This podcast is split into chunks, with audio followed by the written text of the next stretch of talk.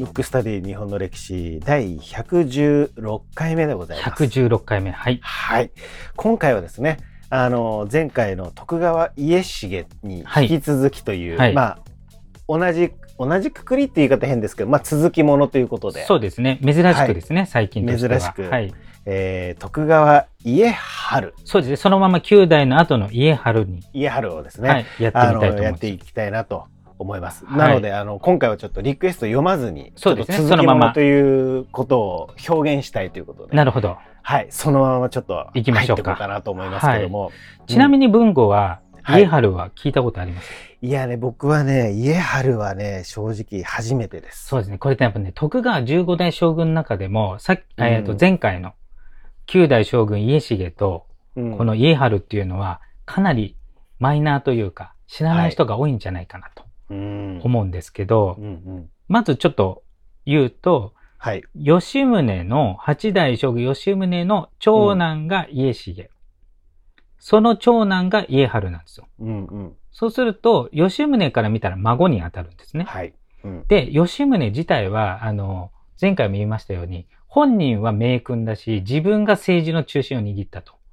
そんな時に、自分の長男は、体が弱い上に何言ってるかわかんないっていうことで、えっ、ー、と、前回も言いましたけど、ちょっと迷ったわけですよ。後取りにしようか。うん、でも、もともと後取りにするって言ってた人を外すと乱れるから、そのままなったんですけど、その一つの、もう一つの要素として、実はこの孫の家春は非常に優秀だったの、ちっちゃい頃から。うん、そうなんですね。そう。だから自分の我が子の長男の家重はあれだけど、その長男の孫は、非常に優秀な将軍になる可能性があるから、まあちょっとね、自分の息子ながらワンポイント的なイメージで、実は吉宗はものすごく家春を可愛がったわけですよ。あの、10代将軍、孫をね。はい、で、うん、帝王学を長男の家重にはしなかったんですけど、はい、孫の家春にはもう徹底的に教えたわけですよ。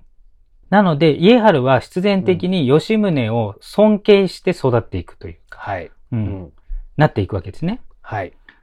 ただ僕は、あの、前回見たように、家重も実は優秀だったと思うので、うん、その時に、まあ、えっ、ー、と、将軍職を譲り受けて、まあ、翌年家重は死にますけれども、その時に、田沼沖継っていうのが、まあ、前回も出ましたけど、はい。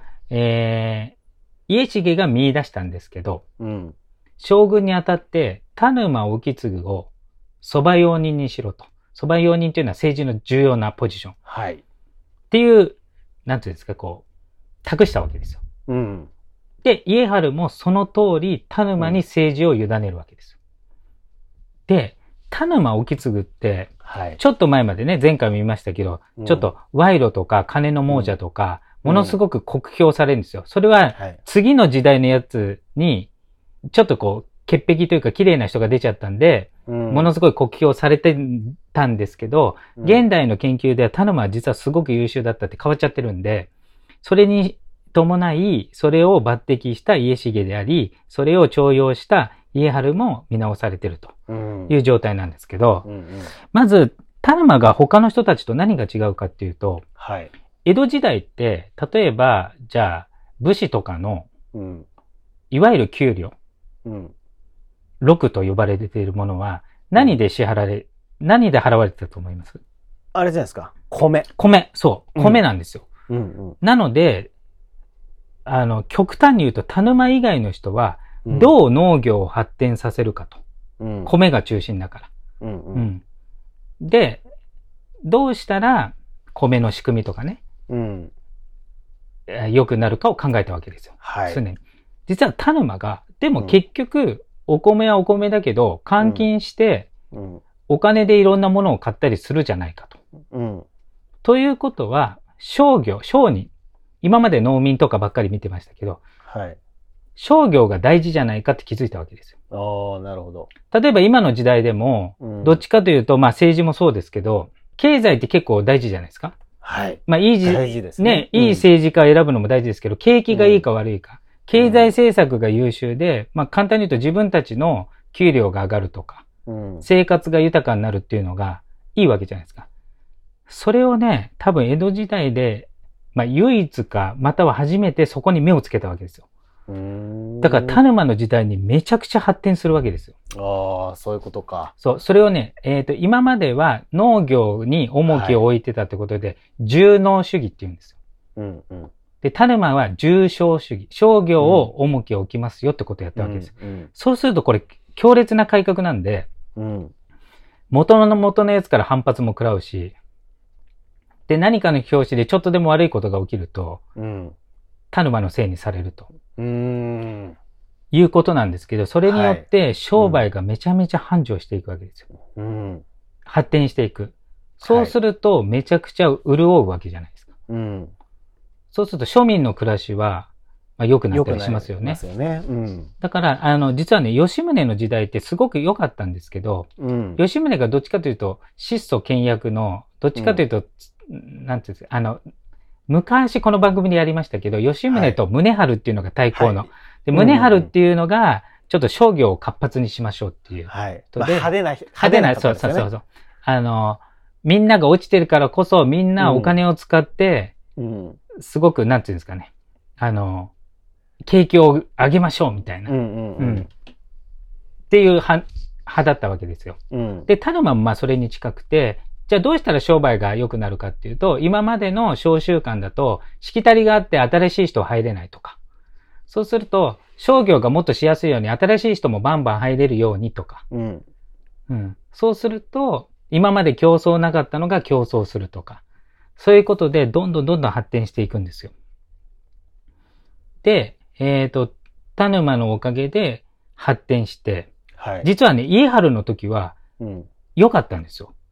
景気がね。はい、けど、その時タイミング悪く飢饉とかになっちゃって、それで田沼は失脚するんですけど、その次の家成っていう11代将軍がね、この割と有名なんですよ。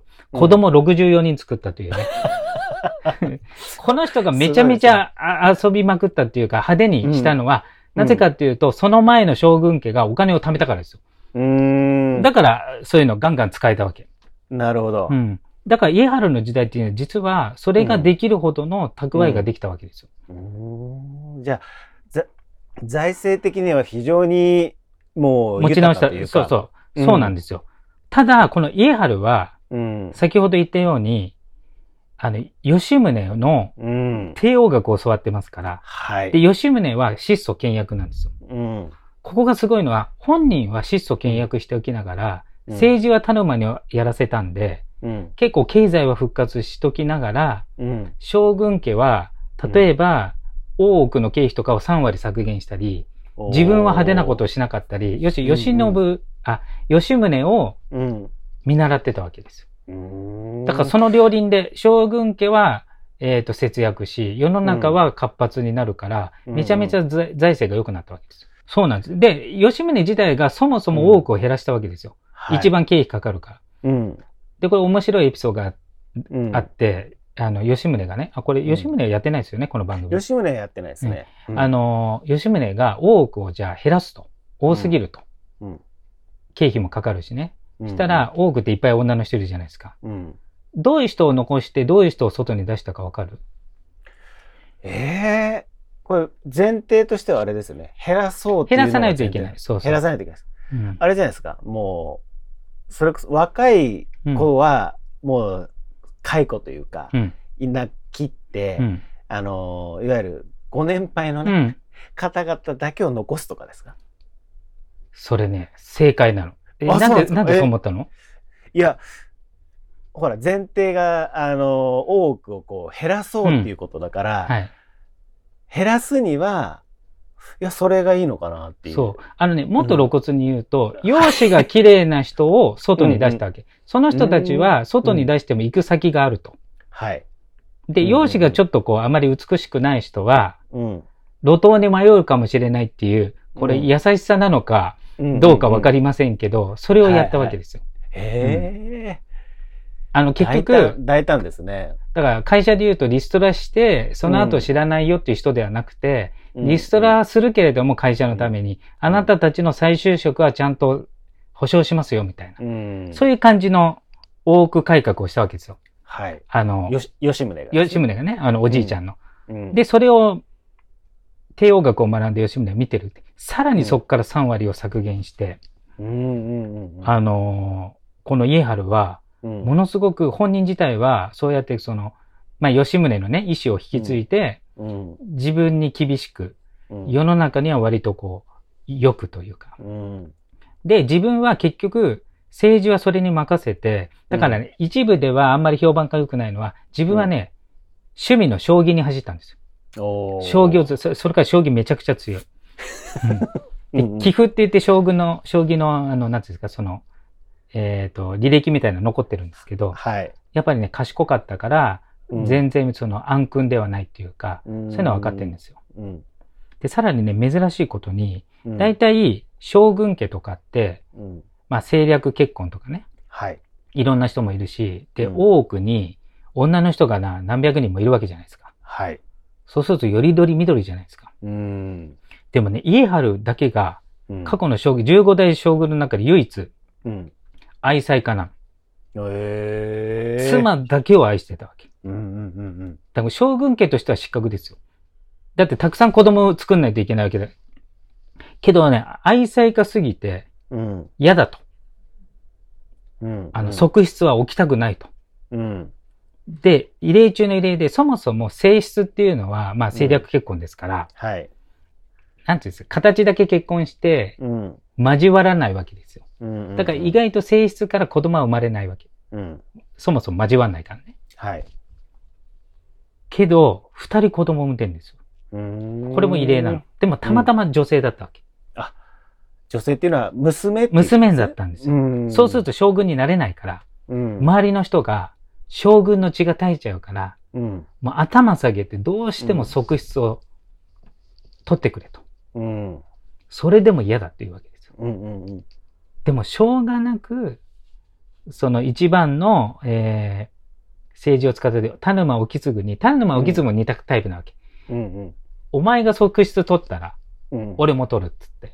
二人とも愛妻家ですから。うんうん、で、結局、そう、そうしてやっと取ったわけですえー、それで後取り生まれて、男の子生まれたんですけど、うん、男の子生まれたら見向きもせずにまた奥さんのとこ行くわけですよ。うん。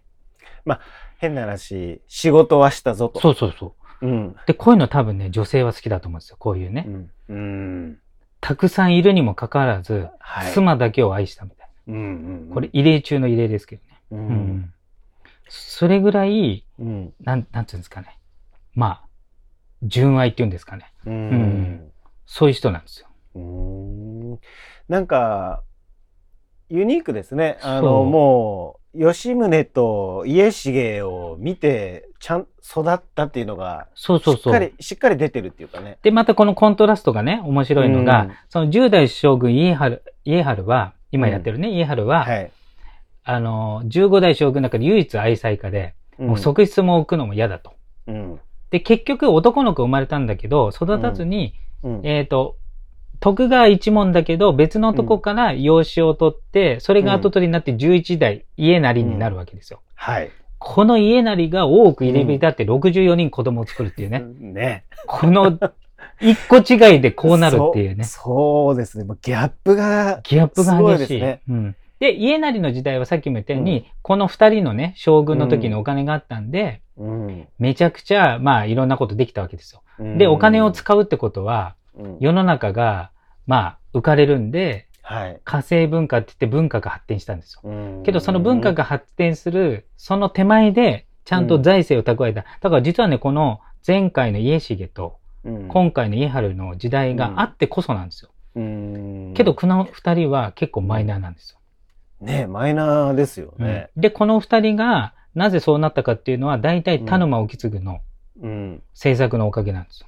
うんいやーなんか、面白いですね。こういうふうに、はい、あの、背景を見るとね、将軍一人ずつ見るのももちろん面白いですけども、はい、やっぱりこの家重と家治に関しては、側近に大岡忠光と、うん、あと、田沼沖継。だから人の見る目とちゃんと任せて、自分は口を出さずに、その重臣たちが力を発揮できるようにしたと。うん、で、しっかり財政的にもしっかり整えて。そうなんですよ。うん。そしたら、次の家なりが、フィーバーする、フィーバーする。で、で、フィーバーした方が目立っちゃって、名前が世に残るわけですよ。はい、うん。なかなか皮肉なもんですね。そうなんですね。で、ちなみに、あの、はい、どっかの回でね、江戸時代の食生活をやりましたけど、はい、やりましたね。ひたすら米を食って。米を食うっていう。うん、なので、実は家春さんも、お約束のごとく、うん、活気で死にます。あ、そうなんだ。そうなんですよ。へえ。いや、なんか、面白いですね。この番組、いろんな人取り上げてるけど。そうですね。はい。ちょっとずつつながるっていうのが。そうなんですよ。うん。いや、そうなんだ。うん、じゃあ、白米ばっかり食べてた、ね、まあそうでしょうね。まあそれがだって、ね、まさか栄養がそれで欠乏するとは思ってませんからね。そうですよね。はい、ええー、いや、なんか、そんな感じ。今回ね、はい、2回に続いて、マイナーな将軍を取り上げましたけど、うん、はい。9代家重と10代家春ということで、はい、そうですね。皆さんどうでしたでしょうか、うん、はい、はい、ぜひですね、あの、ちょっとね、興味のある方とかね、はいちょっと調べてみていただけ調べたいなっていう方はね、ぜひちょっとこれ、もう一度見てもらって、同時にあれですね、はい、大岡忠光とかね、そうですね。田沼沖継ぐっていうのも見てほしいですね。はい。で、特に僕は大岡忠光大好きなんで。はい。ということでですね、今回のテーマは徳川家春でした。